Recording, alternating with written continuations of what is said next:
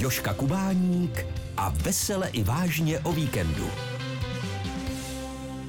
Slepá mapa, Hana, Tiché roky, Listopád, to jsou názvy jen některých knih, pod kterými je podepsaná jedna z našich nejúspěšnějších spisovatelek současnosti, která mimochodem žije ve Valašském Meziříčí.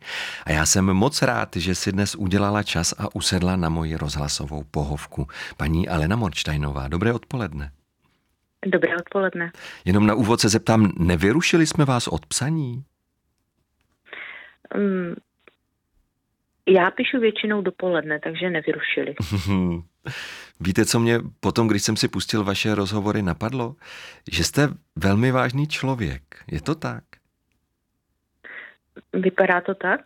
Na mě to tak vypadlo. Já bych byla raději, kdybych byla... Já si myslím, že jsem optimista protože vždycky se snažím vidět eh, tu sklenici napůl plnou, ne napůl prázdnou. Mm-hmm. Ale pravda je, že o věcech dost přemýšlím a to potom někdy ten můj optimismus trošku narušuje. A přistupujete s tím optimismem i k psaní? Nebo je vnímáte vážně, tak jak to na mě působilo, jak jsem to popisoval? Já jsem mm, od začátku se vždycky snažila napsat knížku, která eh, bude, která čtenáře nějakým způsobem i pouzbudí, potěší a dodá mu naději. A vždycky jsem se snažila do těch svých knih i vnést nějaký humor. A většinou se potom divím, co mi to z toho počítače vylezlo nebo vypadlo. A obzvlášť se divím nad komentáři čtenářů, kteří mi píší, já jsem z toho nemohla jednu noc spát, já jsem nespala tři noci, nebo já jsem brečela. A já si říkám, takhle jsem to přece nechtěla. A tak jsem se rozhodla, že další knihu, kterou jestli někdy napíšu a budu psát, tak ji napíšu v optimistickém duchu, že napíšu prostě knihu, která člověka potěší. A protože teď jsem v té fázi, kdy eh, hledám námět a kdy si rešeršuju a chystám si další knihu, tak jsem zjistila, že se čtenáři ode mě nikdy takové knihy asi nedočkají, protože mě to prostě napadají úplně jiné věci, než takové ty lehce humorné nebo optimistické. Sama jste přiznala, že jste chtěla být spisovatelkou od jak živa. Dokonce jste si jako malá prý myslela, že všichni lidé píšou knihy. Vymýšlela jste si příběhy jako malá? Hrála jste si na to, že z vás bude spisovatelka bez toho, aniž byste ty příběhy napsala? Mm, já si spíš myslím, že jsem vždycky měla spíš jako bujnou fantazii a vždycky jsem dokázala uh, za každým člověkem vidět jeho příběh. A to mám ale do dneška, že když vidím někoho, tak mě napadají věci, jak asi žije. Uh, když někoho vidím v autobuse, tak si říkám, odkud a kam asi jede, nebo proč má na sobě tuhle bundu. Ta moje fantazie spíš směřuje tímto směrem. A je pravda, že já jsem vlastně zpočátku ty své příběhy ani doslov eh, nebo do knih nepřeváděla. Vlastně jsem s tím začala dost pozdě, ale já si myslím, že to bylo dáno i tím, že já jsem vyrůstala v dobách socialismu a tehdy bylo možná i dost eh, nepříjemné cokoliv zapisovat. Člověk se třeba bál, aby to někdy se nedostalo do správných rukou, ale možná, že jsem ani takhle tehdy nepřemýšlela. Spíš jsem Eh, když jsem chodila do školy a psali jsme slohové práce, tak ty slohové práce se psaly na taková témata, která prostě nebyla zajímavá. Bylo to o VŘSR, naše hmm. přátelství se Sovětským svazem, co o tom chcete napsat. Hmm. Ale i docela takové věci jako postup pracovního postupu, výroba krmítka, no to nemůže bavit úplně nikoho. Takže to si nemyslím, že by jako zrovna tohle mě ke psaní nějak nasměřovalo. Ale vždycky jsem si říkala, že někdy napíšu právě příběhy taky, jak já třeba vidím ten svět okolo sebe. A jak jste poznala, že k vám přišel ten pravý příběh, který napíšete? Hmm. Já jsem těch námětů a těch příběhů v hlavě měla a vlastně i do posud mám e, ještě velké množství. Ono je spíš složitější vybrat si ten, který e, zrovna chcete napsat a to, co vás zrovna v tu chvíli nejvíce zajímá. Hmm. A ten první příběh, který jsem napsala, který byl takovou linkou slepé mapy, jsem si vyslechla ve vlaku když jsem jela z Valašského meziříčí do Prahy a vlastně nám ho povyprávěla paní, která si přisedla k nám do kupé. Ale mě víc než ten příběh samotný, protože příběhů je okolo nás spousty, eh, zaujalo to, jak ona popisuje svůj vztah k dceři, za kterou jela. A bylo vidět, že ona nám, cizím lidem ve vlaku, dokáže říct, jak moc má tu svoji dceru ráda, ale zřejmě jí samotné to jí říct nedokáže a mezi nima bylo něco, co tam v tom vztahu drhlo. Mm-hmm. A já jsem si říkala, že to by bylo úžasné jádro příběhu. Zamyslet se nad tím, proč lidé v té jedné rodině, lidé, kteří by si měli být nejlepší, vlastně mezi sebou mají nějakou takovou neproniknutelnou stěnu, kterou nedokážou rozbít. A to bylo jádro toho mého prvního příběhu a já jsem samozřejmě potom použila i to její vyprávění, takže z toho vznikla taková rodinná sága. Alena Monštajnová, to je můj dnešní host, se kterým si na mé rozhlasové pohovce povídám i o hraní si se slovy. Mnohokrát jste řekla, že jste se musela sama učit psát, že vám nikdo nevysvětloval, jak vybudovat příběh, jak vytvořit postavu, jak se vystaví atmosféra. Co bych měl mít ve své výbavě, abych se to taky naučil? Já mm, vlastně nevím, protože jsem se sama nikdy uh, neučila psát, tak pro mě je velice těžké někomu jinému říct, co má dělat, aby napsal knihu. Samozřejmě, že tuhle otázku dostávám velice často, ale Dokonce mm, jsem několikrát eh, byla požádána, abych učila v nějakých eh, kurzech, kde se učí psát a já tohle odmítám, protože já neumím vysvětlit, jak já sama píšu. Já píšu intuitivně, já jsem se to všechno musela naučit. A vlastně i pro mě bylo velké překvapení, když jsem poprvé teda sedla konečně k počítači, že napíšu ten příběh, který mám v hlavě, že popíšu ty obrazy, které vidím před očima a najednou jsem vlastně zjistila, že já to neumím, že se to musím naučit, že musím naučit se převést to, co vidím, do věd a do slov. A úplně první den, když jsem začala psát, tak jsem napsala snad jenom první dvě věty, přestože jsem měla pocit a myslela jsem si, že až začnu psát, tak prostě ten příběh mi popuje hlavou a do konečku prstů a já budu jenom do té klávesnice zapisovat to, co vidím a vůbec to tak nebylo.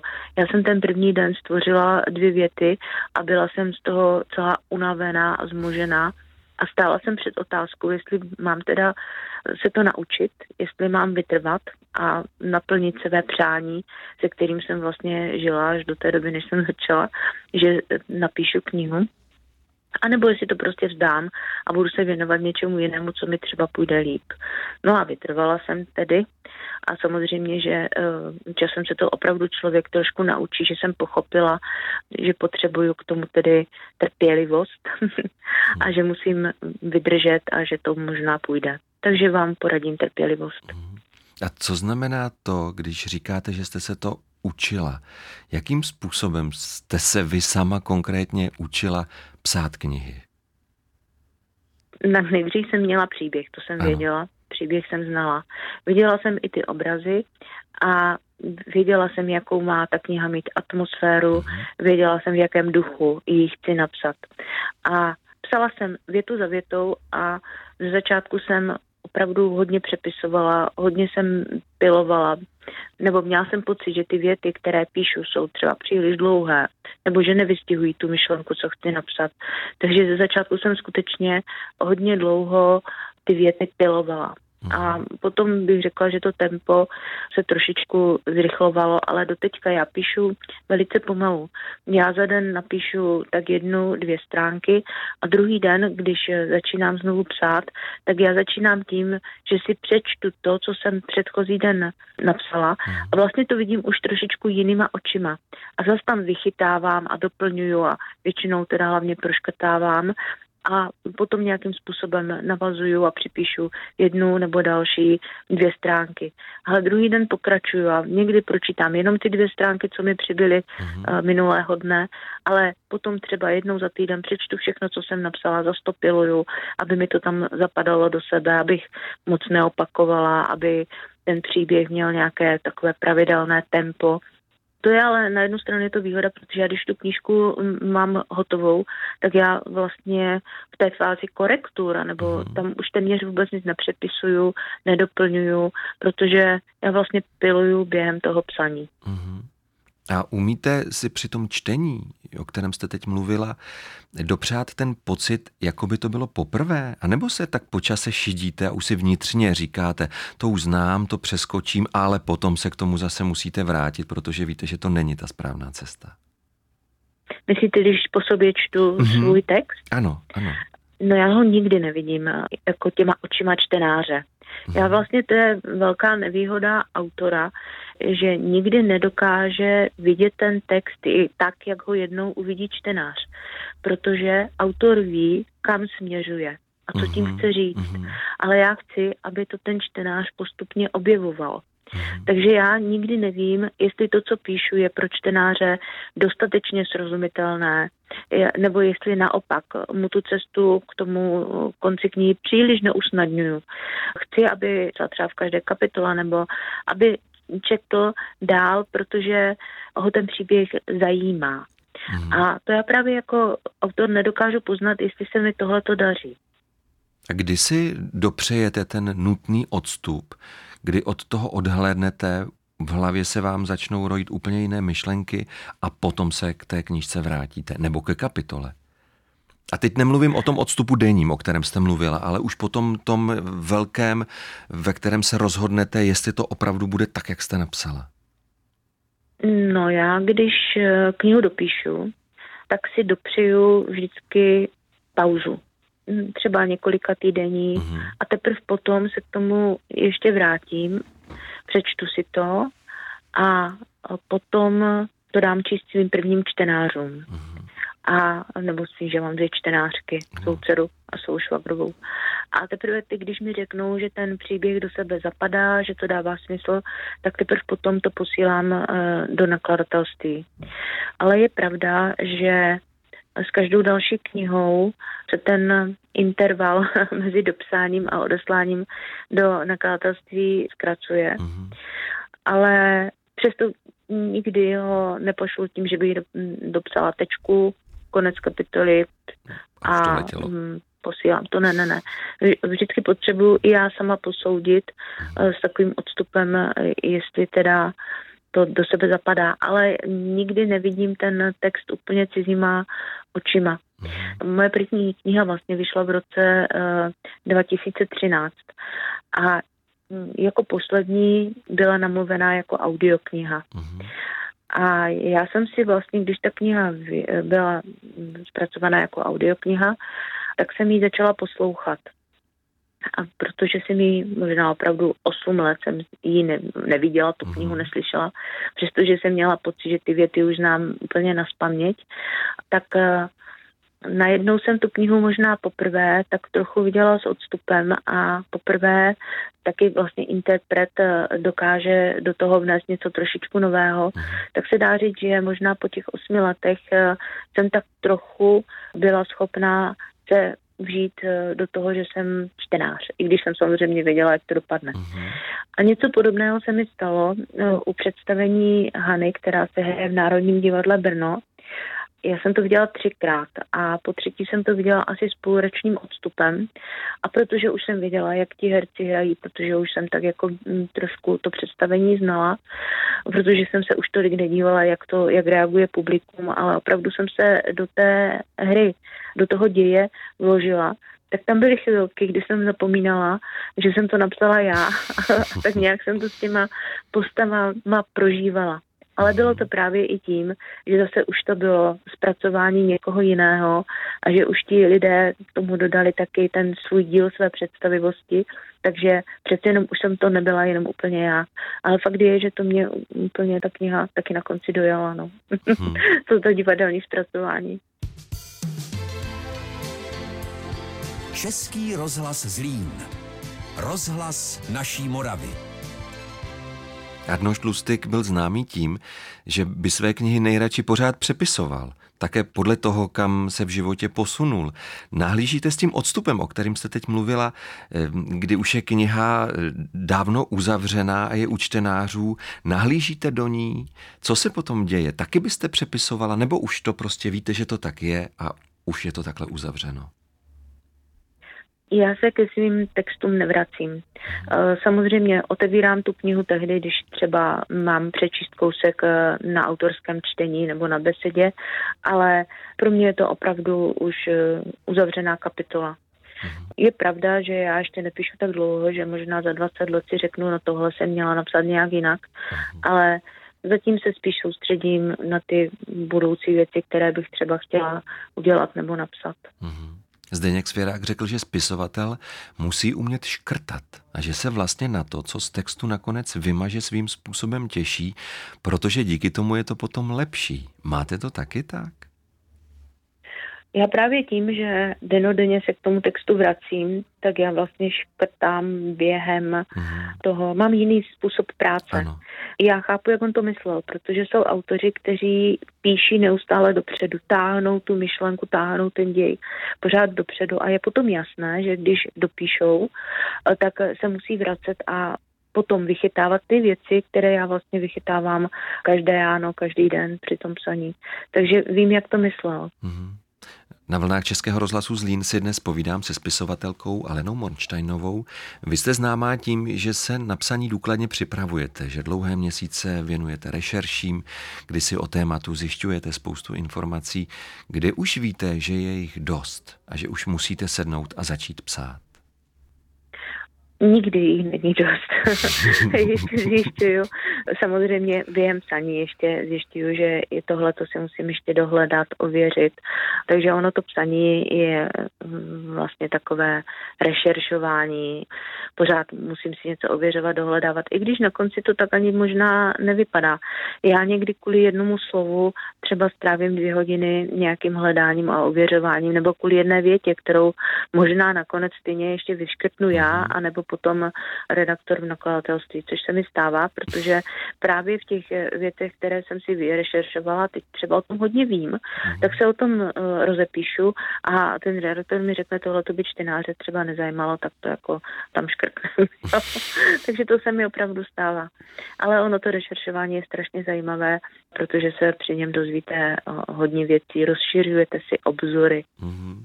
A máte v tu chvíli, kdy poprvé se dáte za počítač, už vymyšlenou onu nejtěžší první větu? Nebo na ní čekáte?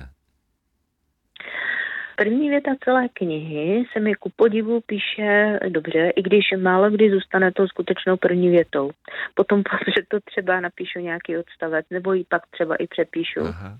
Napsání první věty celé knihy s tím problém nemám. Aha. Já mývám potom spíš takový problém začít další kapitolu. Tam už mi to potom jsou ty první věty trošičku těžší, no. Ale když se dám k počítači, tak samozřejmě mám už vymyšlený příběh, který chci napsat. Vím, o čem ta kniha má být tematicky, co zpracovává třeba, já nevím, nějaký mm. mezilidský vztah nebo nějaký, nějaký problém, tak to vím, čemu se tam chci víc eh, věnovat. Ale samotné to psání slovo od slova, tak mě někdy zavede někam úplně jinam, že třeba vypočím z té své dopředu naplánované cesty a k tomu cíli dojdu trošičku jinak, než jsem původně zamýšlela. Uh-huh. A necháte to, co máte vymyšleno, potom proudit, jak o tom teď mluvíte?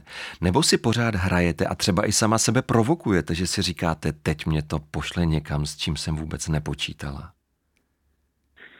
No, to je napsaní to úplně nejzajímavější, že vás to vždycky pošle někam, čím jste nepočítal. Ale eh, důležité je mít před sebou ten cíl. Mhm, Ta cesta samotná se může klikatit, eh, ale cíl je potřeba k němu nějak dojít. No. Mhm. Máte při psaní nějaký rituál? Nebo na začátku? Eh, já potřebuju ke psaní absolutní klid. Já nedokážu psát, eh, jak někdo říká, že píše klidně třeba i ve vlaku nebo v metru, mm. tak eh, já potřebuju mít určitý časový úsek před sebou, vědět, že teď je doba napsaní a potřebuju mít opravdu klid na soustředění ne příliš dobře se mi píše venku. Všichni říkají, je, ty máš krásnou zahradu, tam se ti musí psát. Vůbec ne, já nemůžu psát venku. Já venku můžu vyřizovat poštu, možná psát nějaké mm, mm, kratší fejetony, ale když píšu mm, knížku, tak prostě potřebuju opravdu se někde úplně izolovat. Posloucháte Český rozhlas Zlín, kde si povídám se spisovatelkou Alenou Monštajnovou. Vy jste už vzpomněla, že prvními čtenáři jsou vaše dcera a švagrová. Dáváte jim přečíst hotovou knihu, nebo si na nich někdy třeba i testujete, jestli jdete správnou cestou a novinku jim dávkujete? Nikdy nedávám přečíst nikomu knihu, dokud není úplně dopsaná. Mm-hmm. Podle mě úplně dopsaná. Takže ne, opravdu až celou knihu. Mm-hmm. A co se stane, když knížku odešlete do nakladatelství? Loučíte se s ní v sobě? A nebo je to zatím tak, že si říkáte, že ji někam jenom jako půjčujete a pořád si ji můžete vzít zpátky? Já hlavně vím, že ta knížka se mi uh, za chvíli vrátí a spozná, opoznámkovaná, a že se na ní ještě bude dál pracovat, protože samozřejmě ten pohled uh, toho redaktora té knize vždycky velice prospěje i když nedělám nikdy, nebo zatím jsem nedělala nikdy žádné zásadnější úpravy, tak vždycky se na té knize ještě dál pracuje a já vím, že ji budu číst ještě moc krát a moc mhm. krát a dokonce to mám takové, že když už ji čtu naposled, tak už tu knihu začínám nenávidět a už se nemůžu dočkat, až prostě budu jí mít za sebou, ale pak se samozřejmě těším a že budu držet v ruce a že uvidím tu obálku a že v ní budu moc zalistovat, tak to už je potom taková ta radostná fáze. A je to očekávání na ohlas jiné, když vám je říká dcera nebo švagrová a jiné, když je dostáváte od nakladatele?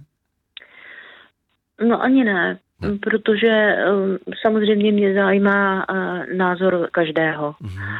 Já si myslím, že kdyby se to nelíbilo třeba dceři, tak by mi to řekla. Mm. A já bych na té knize zapracovala a udělala bych to třeba trošku jinak, kdyby mi řekla třeba tam to nesedí, tam ti to nehraje, mm. anebo kdyby řekla, to je fakt ale nezajímavé, mě to nebavilo, tak bych to tomu nakladateli ani neposlala.